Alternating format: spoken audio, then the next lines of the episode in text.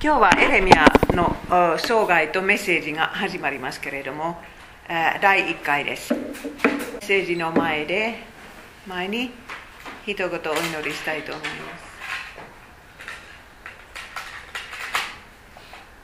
す。イエス様、聖書のシリーズも導いてください。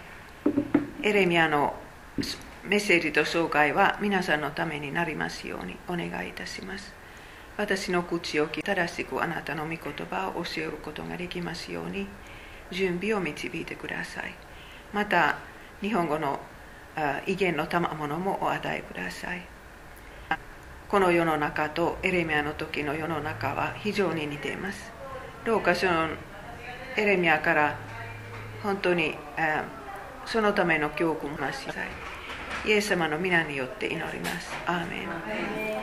はいそれではあの始めますけれどもエレミア書の始まりは始まりはこうです。ああ黒さん読んでください。最初の一節。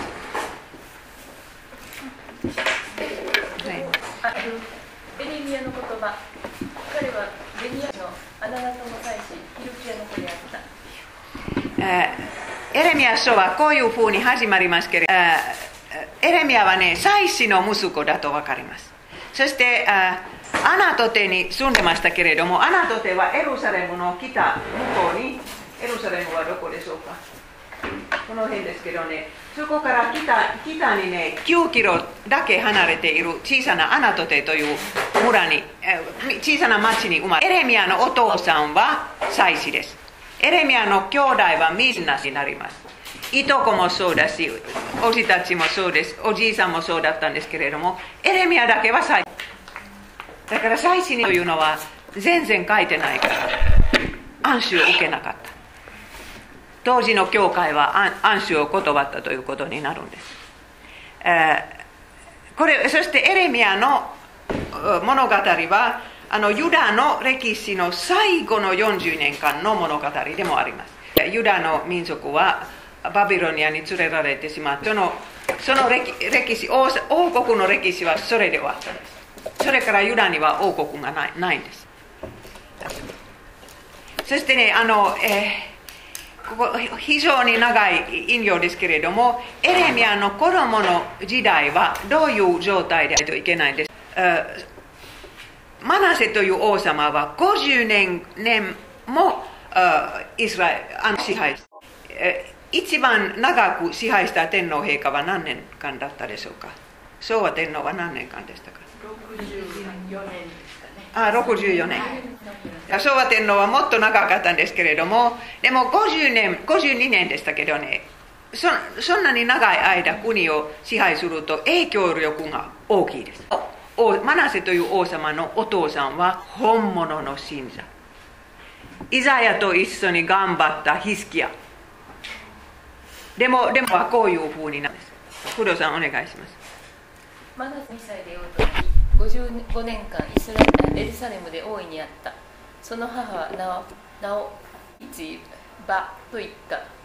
彼は主がイスラエルの人々の前から追い払われた諸国の民の忌むべき習慣に習い。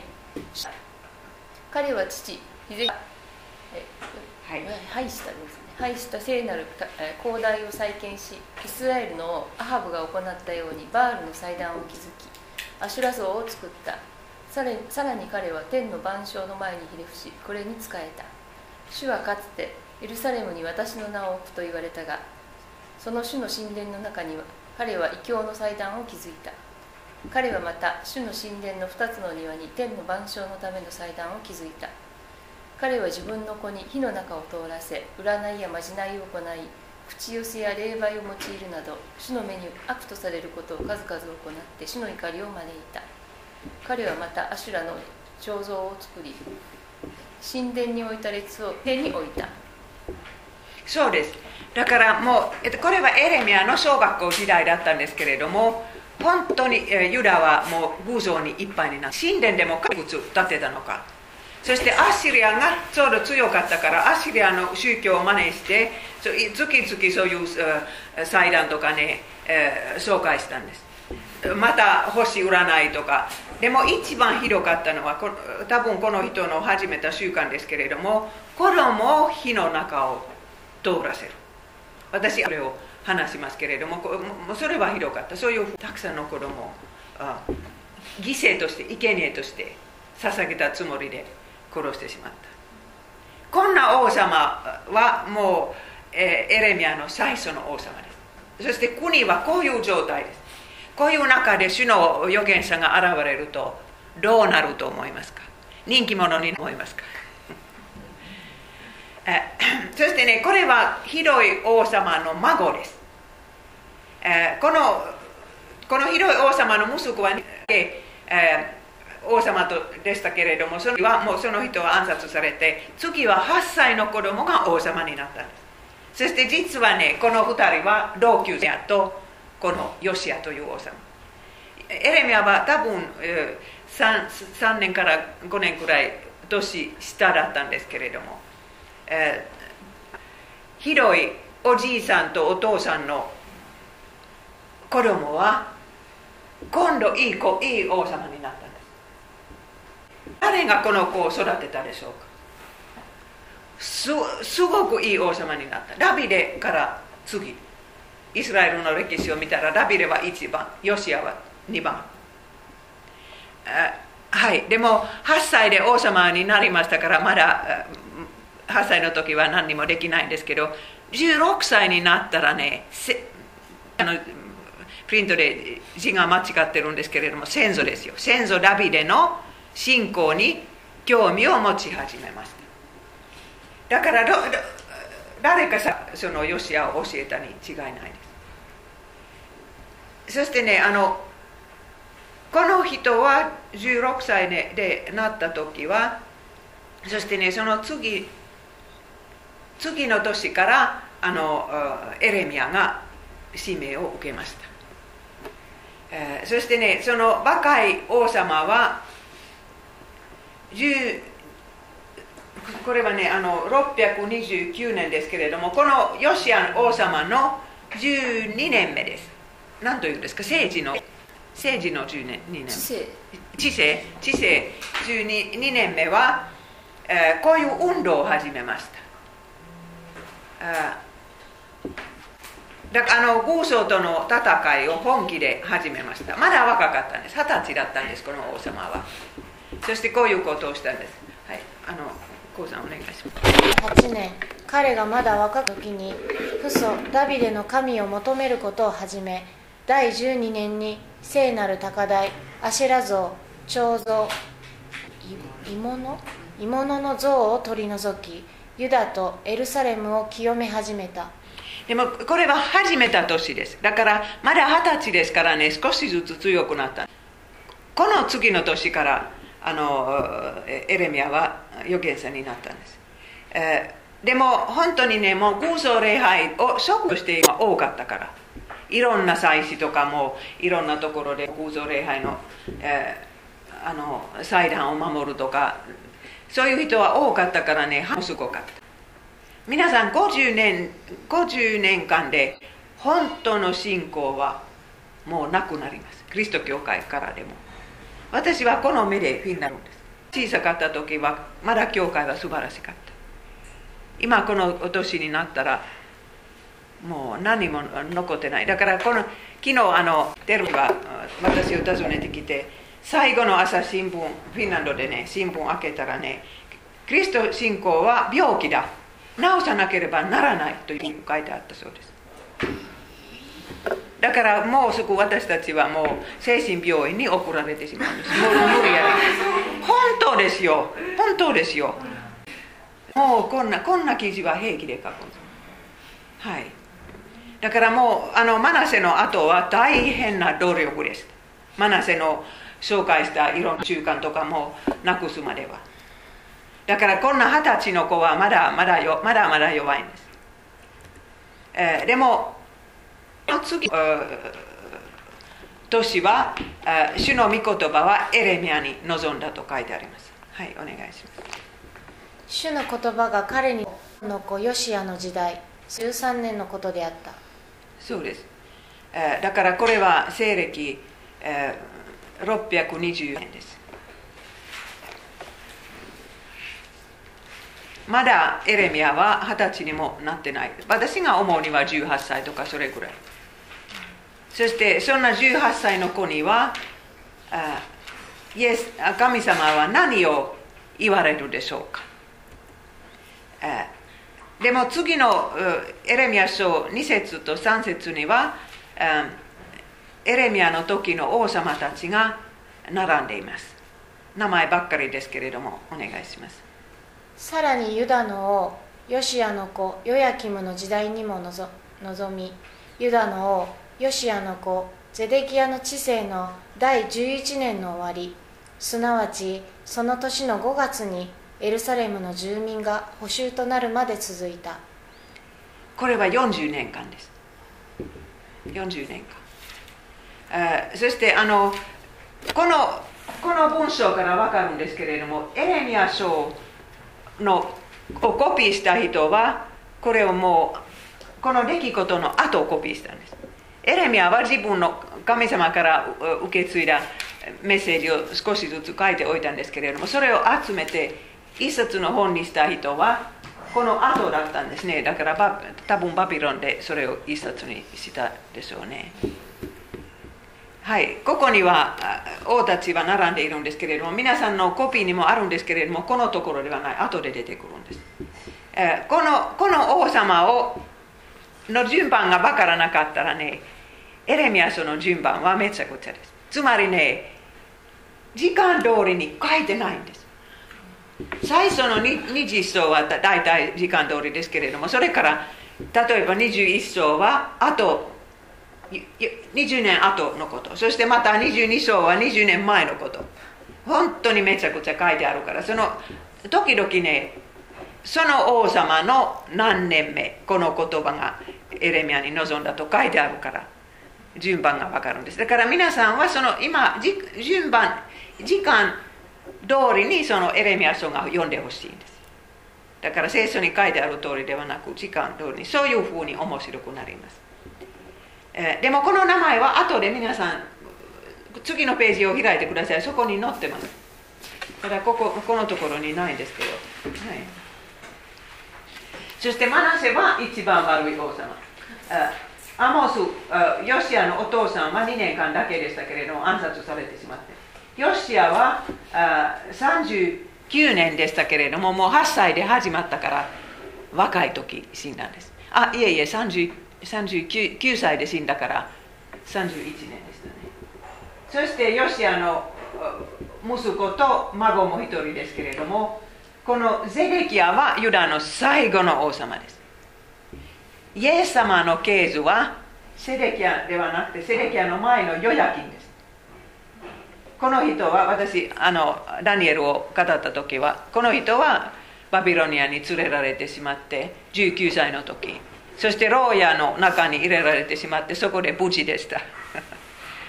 はい、そういうふうにダビデの系図はなくならなかったんです。メシアはダビデの系図から生まれるはずの方ですから。はい。そして主の次の言葉は何でしょうか？エレミアに何を言われるでしょうか？これは主の最初の言葉です。はいお願いします。私はあなたを母の体内に作る前からあなたを知っていた。母の体から生まれる前に私はあなたを性別し諸国民の預言者として立てた、えー、どう思いますか？これはもう主の最初の言葉だと。あなたを母の体内に作る前から知っていました。何にもまだエレミアが存在してない時には神様の頭の中でエレミアがあったんですそしてこういう人を作りましょう。お父さんの細胞とお母さんの細胞を選んでそして遺伝子を選んでこういう人を作ったんです。ただ本当にびっくりするのはねもうエレミアは泣き虫です。よく泣きます。一番泣く人はヨセフです私ヨセフを教えた時言ったんですけどエレミアは2番目ですもう何回も何回も泣きますそしてものこの使命をやめておくと言うんですよどうして私は生ま生まれてしまったとかねそんなのを嘆きますでも神様はこんなデリデリケートな性格をわざわざ作ってくださったんですエレミアは多分ね、えー、もうもうちょっとそういう固く固い心を持ってたらよかったのにと思ったかもしれません。何かバプテスマのヨハネのようなもうヨハネはみんなの前で泣かなかったんですよ。ヨハネが泣いたのは一回も書いてないんです。でもでもこの人はデリケートでした。だからもっと違う性格がいいいいなと思ったかもしれませんけれどもこのエレミアの涙を通して神様は自分の心の涙を示してくださいます。だから時々エレミアが泣いている時はもう聖書の読者は今神様も泣いていると分かるんです。同じ涙です。そして神様は同じように私たちをも作ってくださった。本当にねもうふさわしい遺伝子プラスふさわしい子供の時代。子供の時代にはねもう私たちの人生はある程度まで決まってくるでしょう。親の失敗かもう失敗しない親はいないんですけれども本当にねそのどういう失敗したのかそれによって私たちのノイローゼが 決まってくる。でもでもねそれも神様は計画してくださる。私ねもう何歳だったでしょうか。もう40歳に近い時は初めて。このノイローゼは私のああ私のあの賜物だと分かったんです。そう。賜物です。それがなかったら私はこういう人が分からないんです。はい。だからそういうふうに皆さんのノイローゼを考えてください。エレミアにもきっとノイローゼがあったと思いますけどね。もうノイローゼまでは言わなくていいんですけどそういう軽いとにかく親のせいで心に傷ができた。それは私たちみんなそうです、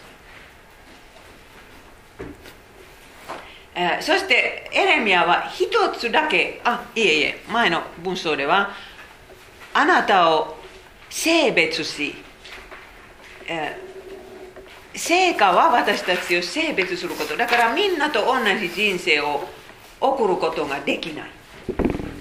エレミアの人生ももう本当若い時から同級生と全然違うんです。性別してそして祖国の預言預言者に任命されたんでそれを私後で話します。でもエレミアは一つだけしかしを言うんです。私は若いです。というモーセが任命された時はなもう効率はいくつかあったんです。もう口下手とかねもう他の人誰でも送ってくださいとか言うんです。その時モーセは80歳です。経験のある人でしたけれどもエレミアは一つだけ若い。それから何にも言いません。その使命をそのまま受け取ります、はい、私は言った。ああ我が主なる神よ。私は語る言葉を知りません。私は若者に過ぎませんから。しかし主は私に言われた。若者に過ぎないと言ってはならない。私があなたを誰のところへ使わそうとも言って私が命じることをすべて語れ。彼らを恐れるな。私があなたと共にいて必ず救い出すと主は言われた。そうだから素晴らしい約束ですね。エレミアの心配はね何を語ったらいいかわからない。聖書はしある程度までもうととにかく預言預言者ミカとえイザヤは知ってるみたいです。でもでも聖書の知識も足りないとかねいろいろ考えていたと思います。このために何を伝えたらいいか。そしてもうほとんどの人は本物の御言葉に反対するから。それも怖い、えー、でも神様はもう私が行けという時には行きなさい。そしてこことこのことを話せということを話しなさい。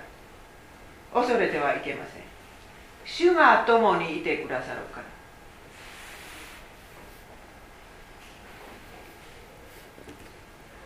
えー、はいこれも読んでください。主は手を伸ばして私の口に触れ主は私に言われた。見よ私はあなたの口に私の言葉を授ける、えー、だから神様は預言者の口に言葉をあ捧げてくださいます。その言葉を言う勇気が必要です。だから多分半分半分の預言者は勇気がないんですね。だから結局神様の言葉をそのまま言いません。今もそうですけれども聖書に書いてある言葉をそのまま人の前で言わなければならないんです。いくら厳しくても。神様はもう牧師とか伝道師とか証人の手の上に頭の上に同じように手を置かれたことがあるんです。洗礼式もそうです。安心の時もそうです。だから私の言葉を授けると言ってくださいますからエレミアの言葉ではないです。でも厳しいメッセージもありますからね。こんなデリケートなエレミアはビクビクしたと思います。どういう人生になるなるか、うん、そしてあの国々の預言者にされました。お願いします。見よ。今日今日あなたに諸国民諸王国に対する権威を委ねる。抜き？抜きでいいんですか？抜き壊し滅ぼし破壊しあるいは立て植えるために。そうです。そしてエレミア書を読むとね当時の国々全体にメッセージが残ってます。もう本当にそのイスラエルの隣の国とかバビロニアとかエジプトとかもうその時ユダで知られている国はももちろん中国の存在は知りません。日本の存在もフィンランドの存在も知らなかったんですけどでも知ってる国にはメッセージは必ずあるんです。そしてバビロンに長いメッセージがある。ただこういう厳しい消極的な動詞は4つあるんです。抜き廃止滅ぼし破壊し。だからもうマナセが建てたその土台とか庭は全部まず破壊しなければならないです。そしてその上に新しいことを植えなければならないんです。でもそのマナセが建てられたのはもうみんなの目の前前できれいに見えましたからそんな破壊するのは反対する人は多かった。だからもうそれに慣れてしまったんです。もうそれ愛にこんな若い人が出てきてもうこれはダメとかもう罪とか時刻とか言ったらもう反対がすごいです。ただ一つだけ良かったのは若い人は2人でした王様とエレミそれがなかったら本当にこの宗教改革は始めないんです。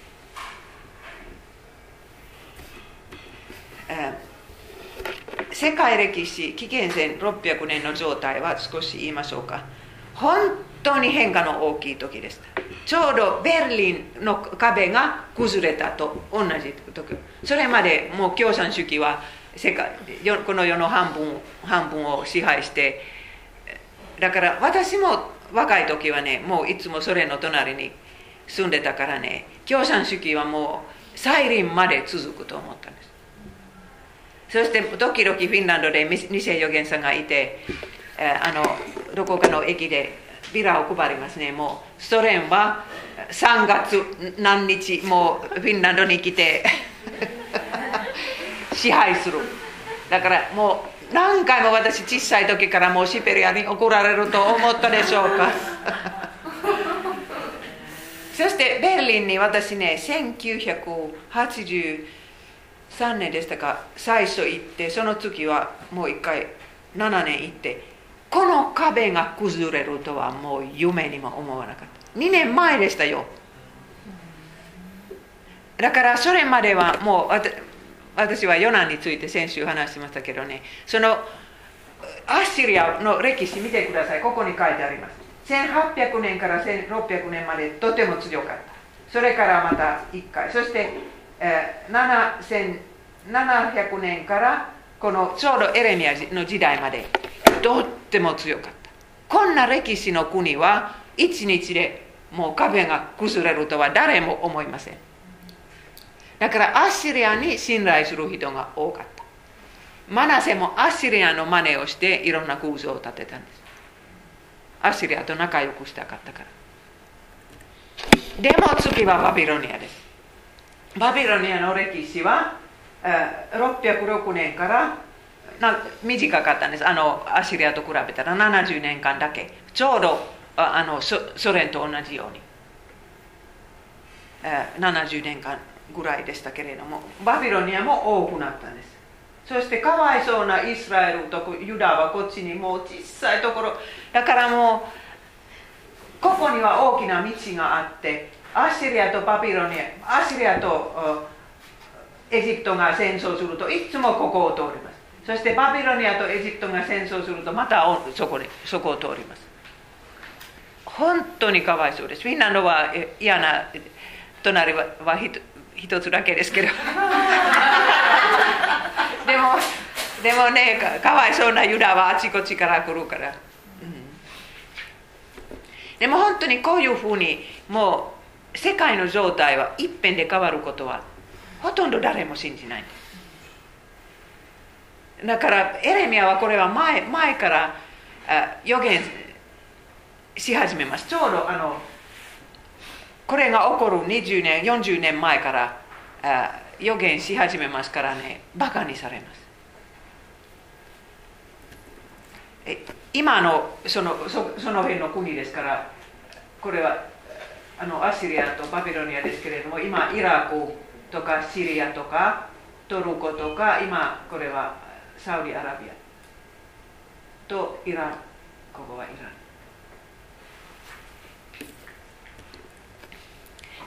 でも神様は一つ素晴らしい印をエレミアに与えてくださる。それはねアーモンドの花です。アーモンドの花と守るというヘブル語の動詞はちょうど同じようなように聞こえてくるんです。だからアーモンドの花は毎年見るともう神様は御言葉を守ってくださると思い起こす起こすためにこんな印を与えてくださったんです主の言葉が私に望んだ。エレミアよ何が見えるか。私は答えた。アーモンドシャーケードの枝が見えます。主は私に言われた。あなたの見る通りだ。私はあなたの言葉を成し遂げようと見張っている。ショーケード。そうです。私は私の言葉を。そう、はい、だから神様はエレミアの口にご自分の言葉を与えてくださいます。そしてそれは必ず実現することを守ってくださる。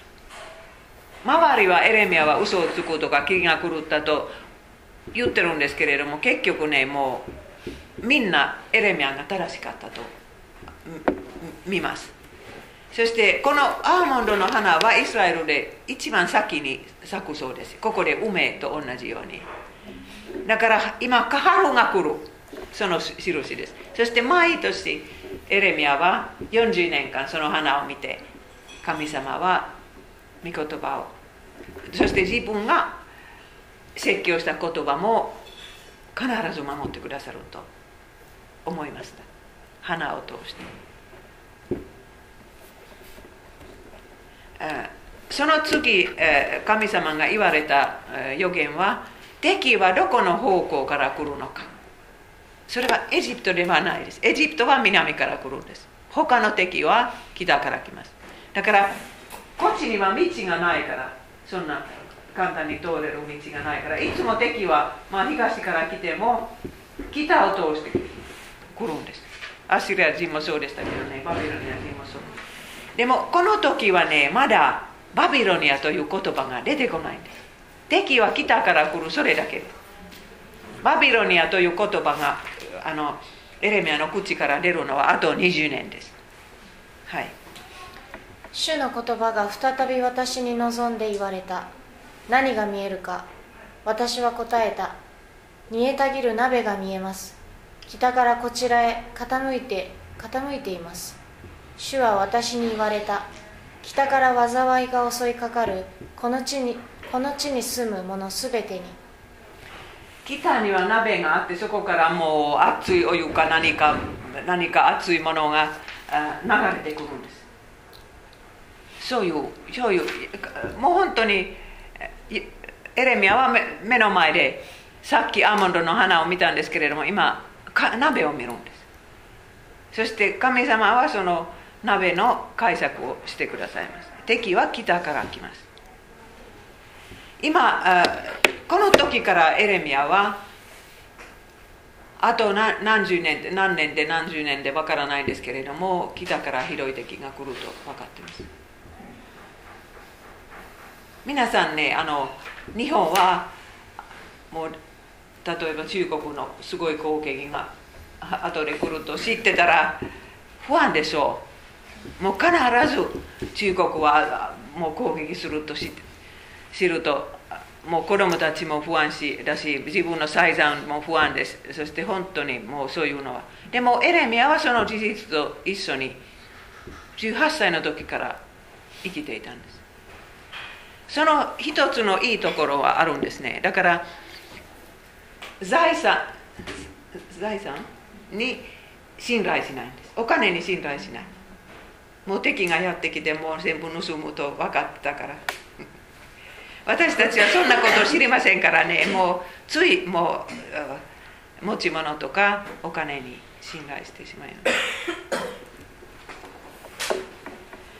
す。そしてエルサレムの滅亡は40年も前から知っていた。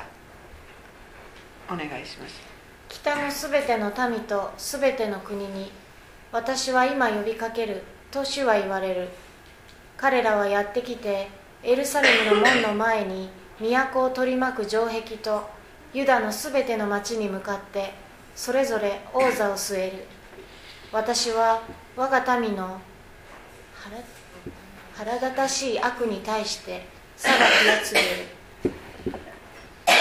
そうです。だから一つの敵だけではなくてたくさんの敵が一緒にエルマエルサレムを包囲してそしてそこに王座を建てますねつまりエルサレムの王座は崩れてしまう、でもエレミアはね一つのこと分かったんですねヨナヨナは100年前の人ですから150年前の人人ですからねニネベもあと40日で破壊するとヨナは言ったんですけれどもニネベ人が改心しましたから救われましたニネベは。だからエルサレムもエレミアの説教によって改心したら救われる。とエレミアが分かってます。だから本当に必死になって自分の国を救いたいからメッセージをしたんです。でもそれを聞きいられないなかったのはねもうひどい苦しみです。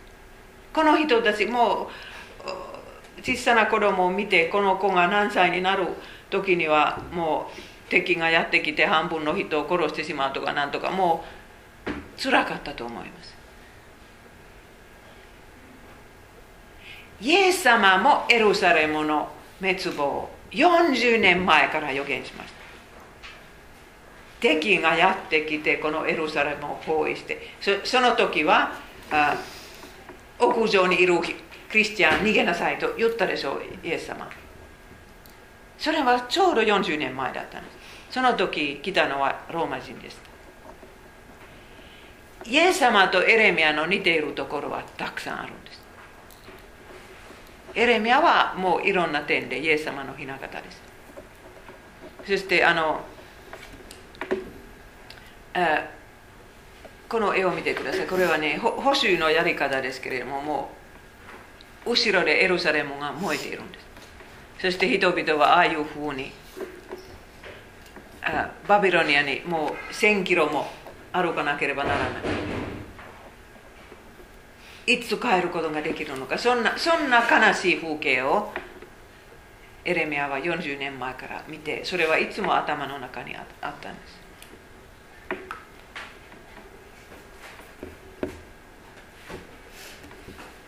はい。そしてその予言の山々、えこれはとっても面白いですけれども旧約聖書の予言もイエス様の予言も同じです。だからえ、神様の怒りとかねもうそんな説教はエレミアがするんですけれどもこれはその最初の山です。だからでもでもねこのエルサレムの最最初の亡滅の後ろにはもっと違う亡滅があった。それはエレミアは多分知らなかった。自分が言ってる言葉は一つの出来事だけではなくて次の出来事も指してる。それだけではないです。イエス様の再臨の前前は多分エルサレムはもう一回破壊されると思います。だから旧約聖書の予言は多分3つの時代を指してます。その予言者自分の時代。それからイエス様最初に来られたその山。それから再臨の山。イエス様はエルサレムの破壊を同じように予言されたんです。マタイ24章を読むとそこにはローマ人のやってきたことプラス再臨のことはダブって書いているんです。だからそれは聖書の予言の,、うん、あのやり方です。これが分からなかったらね本当に聖書は分かりにくいです。そして今のあの自由人格の聖書を疑っている神学者はこの世の中にたくさんあるんですけれどもその人たちはこの一つの山しか信じない。エレミアが言ったのはもう自分の時代だけ。そして半分言ったのはねもう出来事が起こってからですよ。本物の予言は自由神学者は信じませんから。はいそしてエレミア一章にはもうこのなぜこんなことが起こるのかとちゃんと書いてあるんです。偶像礼拝です、はい、彼らは私を捨て他の神々に香を焚き手で作ったものの前にひれ伏した。そうです。これは理由です。その鍋は来たからどうしてもうお湯を流すかその理由はこれです。だからもうこういう牛のような神様もあったしもういろんな神様があったんですけどね。皆さん分かりますか？どうしてこの偶像礼拝はこんなに、えー、根強い誘惑があるでしょうか？周りの国々は正しい教えを聞いてる聞いてないから偶像を信じるのは当然ですけどね。イスラエルはもう本当に昔から正しい教えを聞いてるんですけれどもついこういう偶像に変えてしまう。皆さんは偶像の中で育ちましたからその誘惑は何であるかを教えてください。何でしょうか？私はあのうちがね祖父の。前の代からあのクリスチャンだったので、はい、あのですから、うん、あまりそういうことを経験してそうですね。それはそうですね。神様と思ってました。はい。小学校行ってました。そうです、はい、それは大きな祝福です。寺の中で育ちましたから、はい、もう何かお寺の行事に家が回ってるみたいなところで育ってますから、はい、小さい時からお寺に行ったりなんかしてましたね、うん、でもお寺のその宗教というか信じてこのなんていうんですか私が救われるとかそういうもんじゃなくて行事みたいなんでしたから信仰ではなかったんですねだからその中にいても本当に私の心が満たされて喜んでるかってそんなこと全然ないわけですよ。うん、だから初めてその教会に行った時にすごく分かり分かりやすいというかあこれが私の心を満たすもんだっていうのが発見、うん、だから私の父はそのお寺にずっといたんですけどそのお寺も教会みたいに分かりやすい話したらいいとか言って お寺間がないでしょきっとその話がそれ何歳ぐらいえわ私がですか、はい、私がだからもう小さい時からずっとですから小学校のそうです。私が小学校の6年生で初めて教会にいましたからそれまでは教会に小学校の時にお父さんに。そう言うそうですね、えー、でもでもね日本も根強根強いです。根強いです。でも私日本の宗教を見たらその魅力は何であるかわからないんです。これを見てもこのもうなどうしてついも。だから成功でしょうご利益でしょう。それだけでしょう。そう、うん、元気になりたいとかも子供がいっぱい欲しいとか、うん、はい。さっきこのマナセの偶像でしたけれども今声出して読まなくていいんですけれどももう一回目を通してください。どういうことが行われていたのか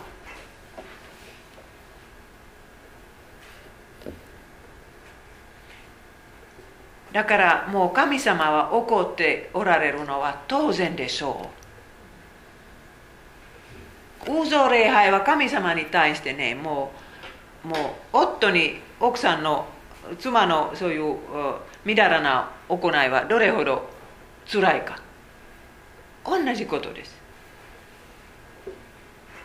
だから月々月々もう新しい空想とか習慣とかもう星占いとか出てくるからもう本当に怒神様は怒っておらない。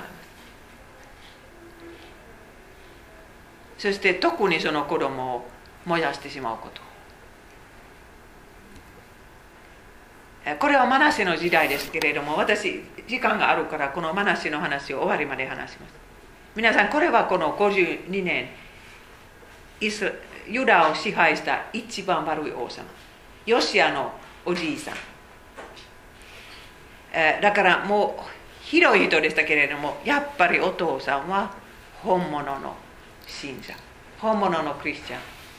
だから何歳であったのかわからないんですけれどももう多分もう年寄りに近い時には一回もうこういうふうに鎖でつながれてバビロニアに連れられていたその時アシリアとバビロニアは一つだったからね。バビロニアに連れられていってもう一生帰ることができないと思っちゃったんです。その時お父さんの神様を思い出した。そこで必死に祈って帰ることができたんです。そしてこの広い王様はもう年寄りも最後の23年間はその偶像をなくそうとしたんですけれどももう誰もそんなのは信じないんです。でも私これはもう聖書の素晴らしい例だと思います。キリスト教教育はどういうものか。小さい時聞いてたことはやっぱりこの人を忘れていないんです。お父さんが死んだ時は割割と若かったんです。マナセは。だからその最後の23年間はもしかしたらね孫のヨシアを一生懸命教えたかもしれない。はいでもまだエレミア一章ですから神様はこういうふうにエレミアに話し続けますお願いしますあなたは腰に帯を締め立って彼らに語れ私が命じることをすべて彼らの前におののくな私自身があなたを彼らの前でおののかせることがないようにもし、えー、クリスチャンはもうみんなの前でおののいてしまったらね神様からのおののきも加わってくるんです。皆さん勇気を出したら次の一歩は簡単です。最初の一歩は大変です。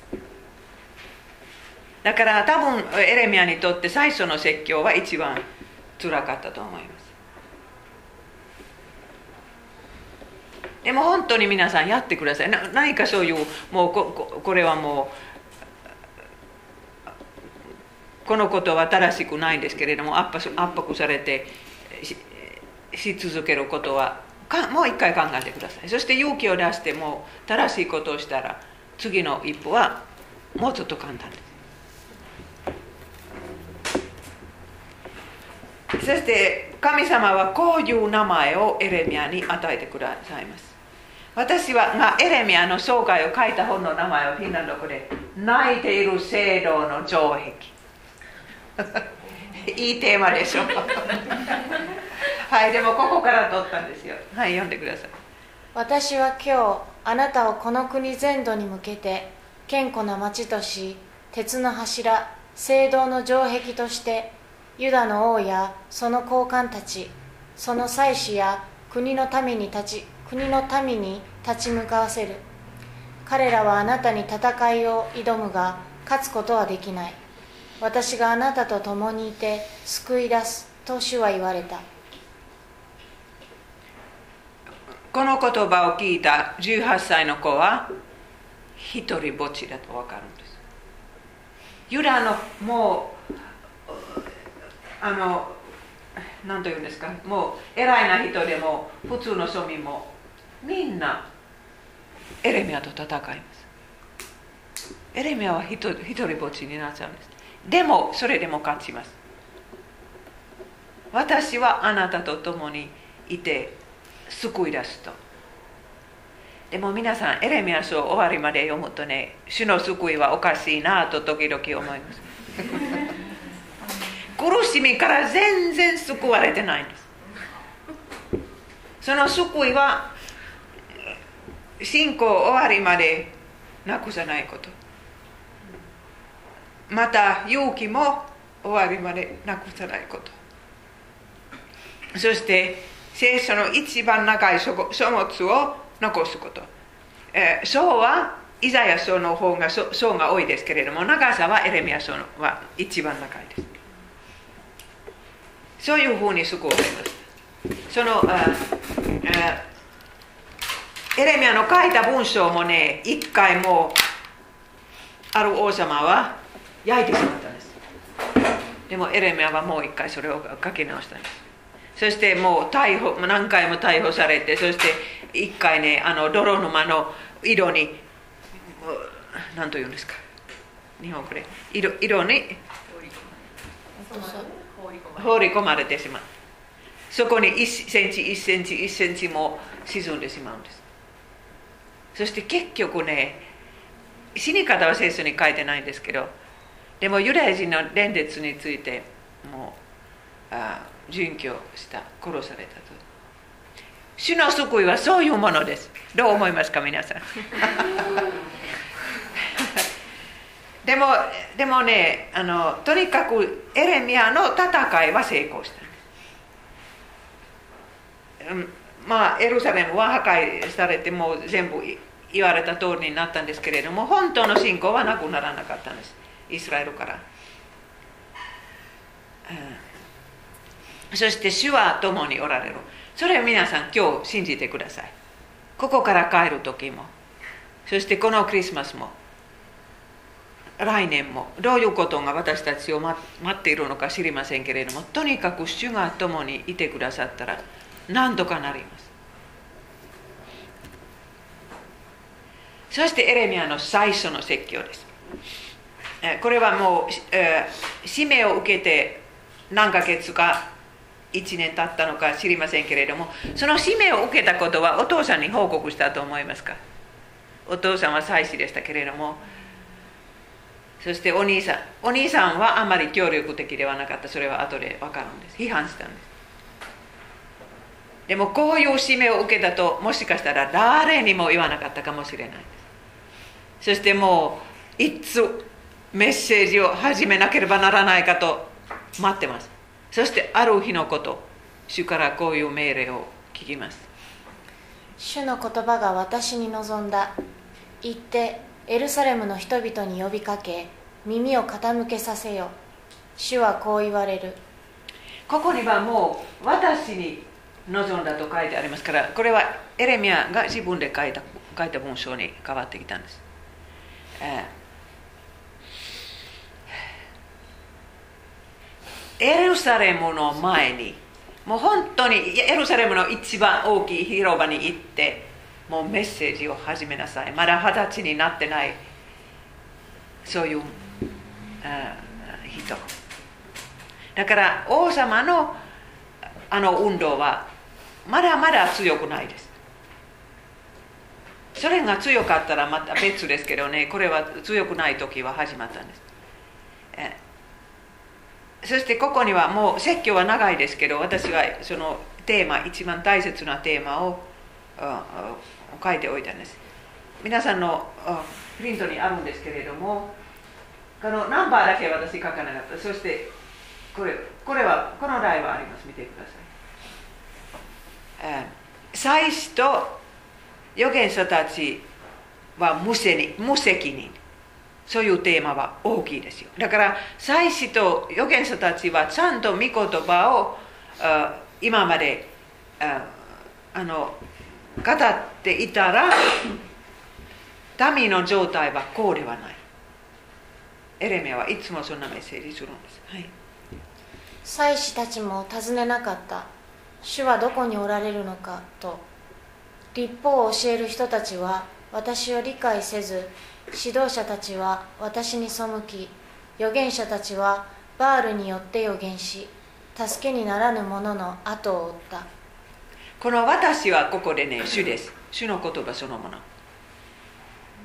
だから本当にねもうキリスト教会の堕落はいつも牧師とあ預言者のせいです。もうどこの教会にも預言者がいるんですけどそういう大きな影響影響力のある人。預言者と呼ばれてなくても。その人たちはもう本当のことを言ったらねもうこんな広い堕落にはならないんです。でもエレミアの時代は本当のことを言ったのはあとあと23人預言者があったんで聖書にも出てくる預言者。でも少し後出てくると思います。セファニアとかね。ナホムとか。そして次のテーマは主を捨てる主を捨ててしまったという大きな罪ですね。はい。誠に我が民は2つの悪を行った。生ける水の源である私を捨てて無用の水ためを掘った。水をためることのできない壊れた水ためを。皆さん覚えてますね。あのイエス様は様あのシカルの女に生ける水の話をしました。多分ここから取った言葉ですけれども主は生きている水のそういうためですね。でもユダヤ人はそれを捨てて自分勝手なもう水ためを立ててでもそれはもうちゃんとしたものではないから。水は出てしまう。そんな罪を犯してしまったんです。その次はその次はねあのいろんな偶像礼拝ですけれども非常に普通だったのはね山の上で大きな木があればその下にテントを張ってその中でその女性女神女神イスタル。聖書でアスタルアスタルテという神神のね礼拝はもう性的な行動それは本当に普通になってたそうはいあなたは久しい昔にこれ何ですか聖書で違う首切となってますねあ首切ですあなたは久しい昔に首切を折り手綱を振り切って私は仕えることはしないと言った。あなたは高い丘の上緑の木の下と見ればどこにでも身を横たえて遊女となる。そう。だから本当にこういうのは普通になったら家族も破壊します。子供たちはかわいそうです、えー、そしてこれはあの子供たちを犠牲にする恐ろしい習慣でしたけれどもエルサレムの、うん、東側ですか、まあ、キトロンの谷があるんですね。その谷にはマナセマナセが祭壇を立ててそしてアンモンアンモン人だったでしょうか。アンモン人の集会だったでしょうか。習慣だったでしょうとにかくね、えー、そこに火を燃やしてそして子供たちはその火を火の上を歩かないといけない。そして最後にはもうその祭壇で捧げた。こういうふうに大きな悲劇を防ぐと信じますだから王様は自分でも前の王様いや後の王様でしたかね。自分の息子もこうしてしまった。はい。二つとも読んでください。お前の着物の袖？はいそうです袖にそうそう。はいそうそう。お前の着物の裾には罪のない貧しい者を殺した血が染みついている。我々の若い時から恥ずべきバールが食い尽くしてきました。先祖たちが労して得たものをその羊牛息子娘らを。そうです。だからもうこのバールの礼拝は残酷になってた。そして何にもいいことを与えないんです。もうぜぜもう結局奪ってしまうんですね。偶像礼拝は。もう一つの罪はねユダはエジプトに信頼してしまうこと。アッシリアはまだ強かったんですけれどももうエジプエジプトと手を組んだら自由をあの自由を守ることができると信じました。でもエレミアはいつもそれはもうエジプトに信頼するよりも神様に信頼しなさい。エジプトのファラオは結局もう本物のあそういう助けるものにはならないと。何回も何回も出てきますエレミアの説教の中で。はい。なんと軽率にお前は道を変えるのか。アッシリアによって恥ずかしめられたようにエジプトにも恥ずかしめられるであろう。前はアッシリアに信頼しましたけれども今はもうエジプトに信頼するようになるんです。でも神様には信頼しない今今の日本の政治家はどうでしょうか？何に信頼しますか？アメリカ人に対してもいろいろ厳しいことを言うし。そしてあの中国はやっぱり怖いから。でもでもね皆さんは国のために祈りますか？この国を守ってください。私たちの自由を守ってください。もうクリスチャンは自分の国のために祈っていいですよ。その祈りはのは1%の祈りは大きいです。だから神様は昔ソロマも10人いたら救われたのに。本当に日本にはクリスチャン1人もいなかったらどこの昔もダメになったと思います、そしてエレミアの説教の中から神様の泣き声が聞こえてきますただお前の犯した罪を認めよ。お前はお前の主なる神に背きどこにでも茂る木があればその下で他国の男たちと乱れた行いをし私の声に聞き従わなかったと主は言われる。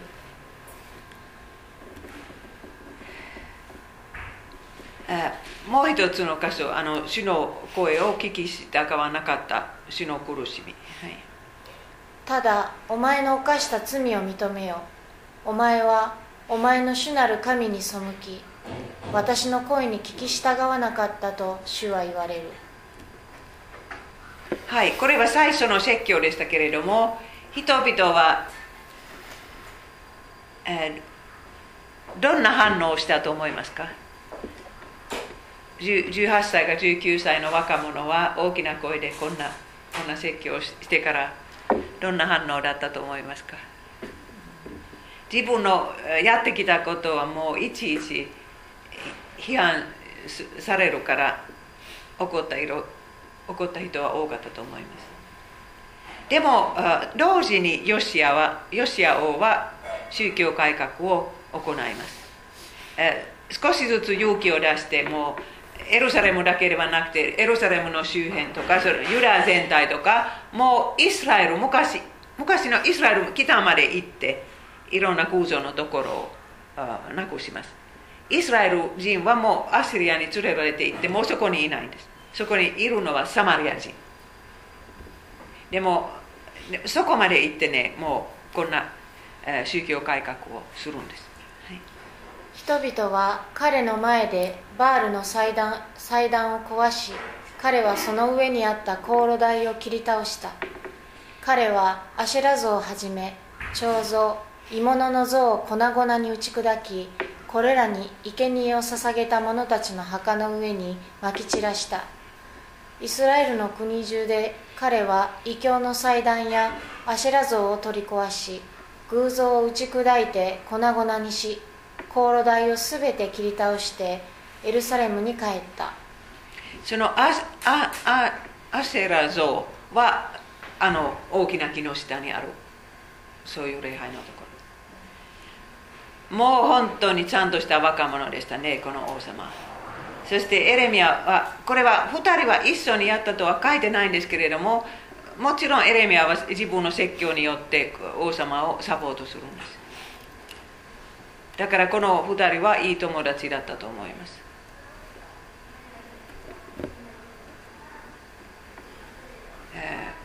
これは聖書にある絵絵ですけれどもこういうふうにヨシア王は空像を破壊する。その次は神殿の修理です、神殿はこの時300年300年前建てられたもう400年ですか。300年ですね、えー、そして長い間半世紀以上はもう修理されていないから80年くらいはもう修理されていないから少しずつもうあちこち悪くなってますけれどもヨシアはこういうことをするんですね。神殿のどこか目立っているところに現金箱を置くんです。そして尋ねる人はお金入れてくださいと言うんですね。そしてそれはもう何年か続いてからそこからお金取ってそれそれで修理を始めます。もうはいもう長い間入らなかったそういうところももちろんこの神殿この神殿そのものの中中にないです。これには聖なるところと一番聖なるところしかないんですけどこの周りには建物がたくさんあるからその中からね一つの書物が見つかるんです。それはもう創世紀から新明紀までであるのか新明紀だけであるのかわからないです。とにかくのモーセのあの書いたものを見つかります。そしてねあの祭司はそれを若い王様に読みます。王様はびっくりしてねもう本当に新明記にも偶像礼拝の結果ははっきりと書いてある。偶像礼拝は悪いだと王様は知ってましたけれどもでもこれほどの罰がもう当たる裁きが当たるとはもう夢にも思わなかったもう本当に新明記にはエルサレムの破壊とか補修とかもう全部書いてあるんです立法を守らなかったらはいさらに書記官シャファンは王に祭司ヒルキヤが私に一つの書を渡しました。と告げ王の前でその書を読み上げた。王はその立法の言葉を聞くと衣を裂いた。衣を裂くのはもう悲しいとか苦しいとかもう後悔するとか懺悔するとかそういうそういう印です。みんなの前で王様は衣を裂きます。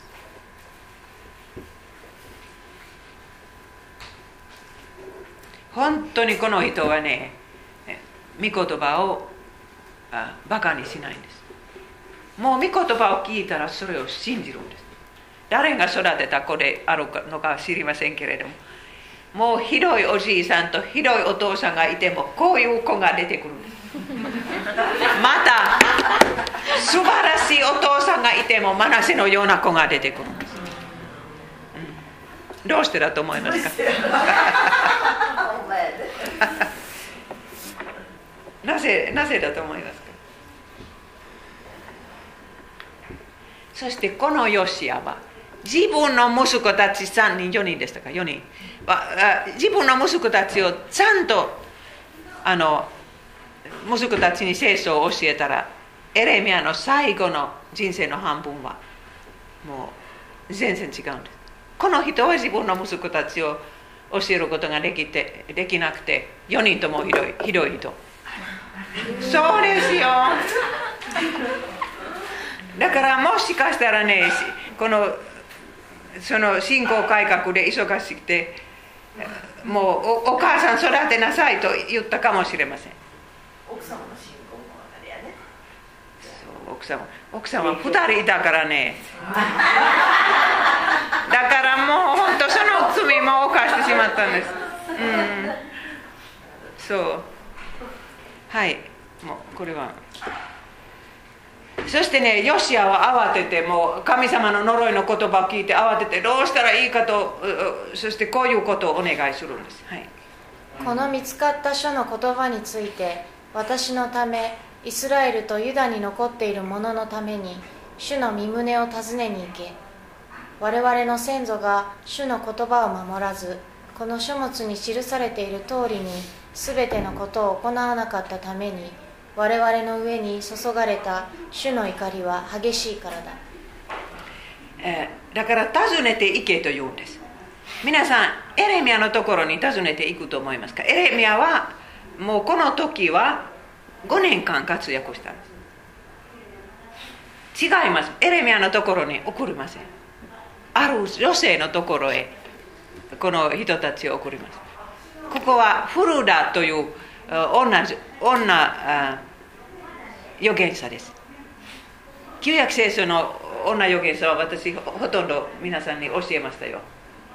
ミリアムそれからデボラそれからハンナそしてフルダもう一人偽預言者がいるんです。ネヘミヤの時。悪い悪い女預言者、ノアディアという人です。でもこの人はササルム日本語で何て言うかの奥さんですけれどもエレミアにちょうどそういうおじそういうおじがいるから。もしかしたらねこのフルダはエレミアのおじさんの奥さんに当たるかもしれません。そしてエレミアを誰が育てたでしょうか。お父さんはちゃんとした信者であるかどうかはどこにも書いてないんです。だからでもこういうこういうちゃんとした親戚の女性がいたから。この人の影響も大きかったかもしれません。そしてこのフルダのところへ行って あの神様は王様に何を言うかという尋ねます。そしてフルダにはちゃんとした言葉があるんです、えー、もう神の呪いをもう避けることはできませんけれどもヨシア自身はそれを見ないですそんなそんなメッセージです。この時 ヨシアはあと13年だけあるんです。若い時死にますから。でもその13年間は本当に頑張ります。まず第一もうあの 見つかった新明記をみんなの前で読みます。だからそこには群衆も大祭司もみんな立っていてそれを聞きます、えー、でもエレミアにとってこの書物は大きな意味です。その最初の説教にはそんなに聖書の引用がなかったんですよ。でもこれからの説教はもう本当にモーセの言葉はそのまま出てきます。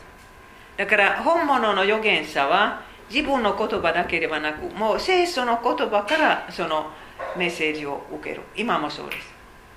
キリスト教会にはもし預言者がいれば全部聖書の言葉に基づきます。だからこれはもうエレミアにとって大きな発見です。でももうみんなもそれを聞いていろいろ勉強になったと思います。そしてヨシアはその多分ねもう出エジプトもあったと思いますからそれに基づくと杉越の祭りをやったんです。そしてね聖書に書いてあるんですけれどもそんな、ま、祭りはあサムエルの時代から始めてだからダビデがやった祭りよりも大きかった。本当に聖書のその通りにみんなでそれをやって喜びます。だからこういう宗教改革は本物です。もう礼拝も守るしキリスト教会のそういうおい何と言うんですか祭りと言いませんけどイースターとかクリスマスとかももうそういうのも守るし聖書に基づくし群衆を教えるしもう本当素晴らしかったですこの王様は。でもあと残りの人生は13年だけです。39歳の若さで死にました。そしてヨシアの死は本当にもうこの人の失敗でした。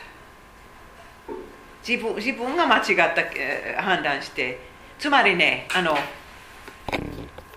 ここには書いてあるんですけれどもこの時はちょうど3年前ニネベの亡滅があったんです。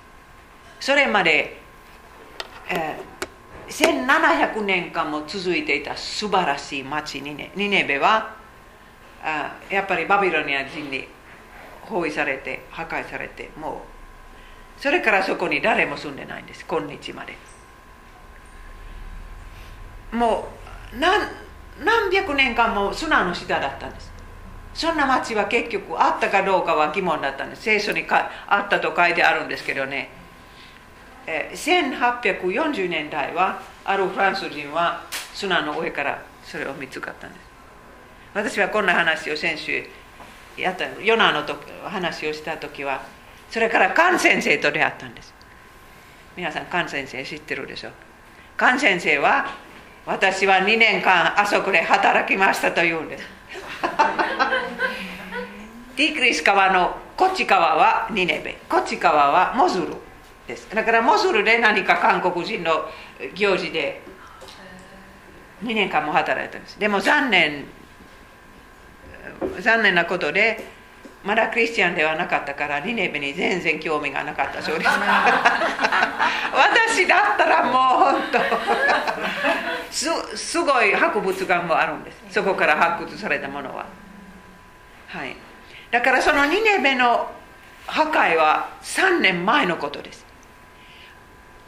アッシリア人はほとんどやられたんですけれどもこの戦争はあ私間違ってますか？ここにはねアッシリア人かバビロニア人か書いてないんですけれども。とにかくこのヨシアはエジプトと戦います。エジプトの敵敵になってそのアシリアかバビロニアかちょっと今私確信ないんですけど。アシリアはあとあと23年ちょっと続いたんですね。トルコにも町があったんですけどね、えー、とにかくそこでその戦争に手を出したんです。ファラオは手紙を書いたんです。もうあなたと関係ない戦争ですからね。やめてください。書いたんですけどね。ヨシアは信じなかった。その信仰に入って死んでしまった。はい。ヨシアが神殿を整えるために行ったこれらのすべてのことの後エジプトの猫がユーフラテス川の近くのカルケミシュカルケミシュを攻めようとして登ってきた。ヨシアはこれを迎え撃つために出陣した。はいまあバビロニアだと思いますけれども先週ははっきりあの来週は言います。はいヨシアの死についてインターネットにこういう絵もあったんですけれどもカルケミスという町は大きくて有名な町です。そこで大きな戦争があったんです。そうだからこのいい王様は死にます。本当に残念ですけれどもフルダの言った通りにこれからのことを見ないで済みます。これからもう悲しいことが始まります。そしてエレミアは愛花を作ったんです。この王様のために。読んでください。あの字何でしたっけ？2, 行目の字。傷んだ。エレミアはヨシアを傷んで愛花を作った。男女のすべての歌い手がその愛歌によってヨシアを語り伝えるようになり今日に至っている皆さんあの歴代史はバビロニアで書かれていると思われてるんですけれどもそのヨシアの愛歌はそこまで歌ってきたんです。100年も150年も。だから本当にこの王様は好かれていたんです。後でもうその時よかったなとみんな言うんですよ。後でエレミアはこの王様のことを褒めますけれどもその王様は民のために頑張ったんです。自分を自分にはすごい宮殿を作らなかったんです。この時エレミアは35歳くらい。人生の簡単な半分はこれで終わってしまいます。